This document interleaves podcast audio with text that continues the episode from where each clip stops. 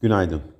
Eylül ayında dış ticaret açığı yıllık bazda %47.8 oranında azalarak 5 milyar dolar olarak gerçekleşti.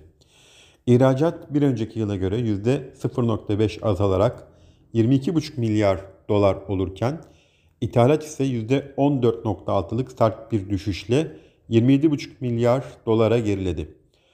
Hazine ve Maliye Bakanı Sayın Mehmet Şimşek, enflasyon muhasebesine geçeceğiz. Belki finans kuruluşlarına özel ayrımcılık yapacağız ifadesini kullandı.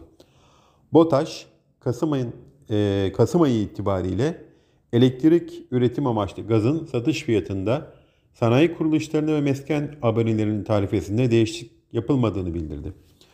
Bugün yurt içinde imalat piyamayı yayınlanacak. Yurt dışında FED faiz kararı takip edilecek. Bu sabah endeksleri karışık bir görünüm sergilerken Amerika'da vadeliler hafif satıcılı seyrediyor. Borsa İstanbul'da hafif alıcılı bir başlangıç öngörüyoruz. İyi günler, bereketli kazançlar.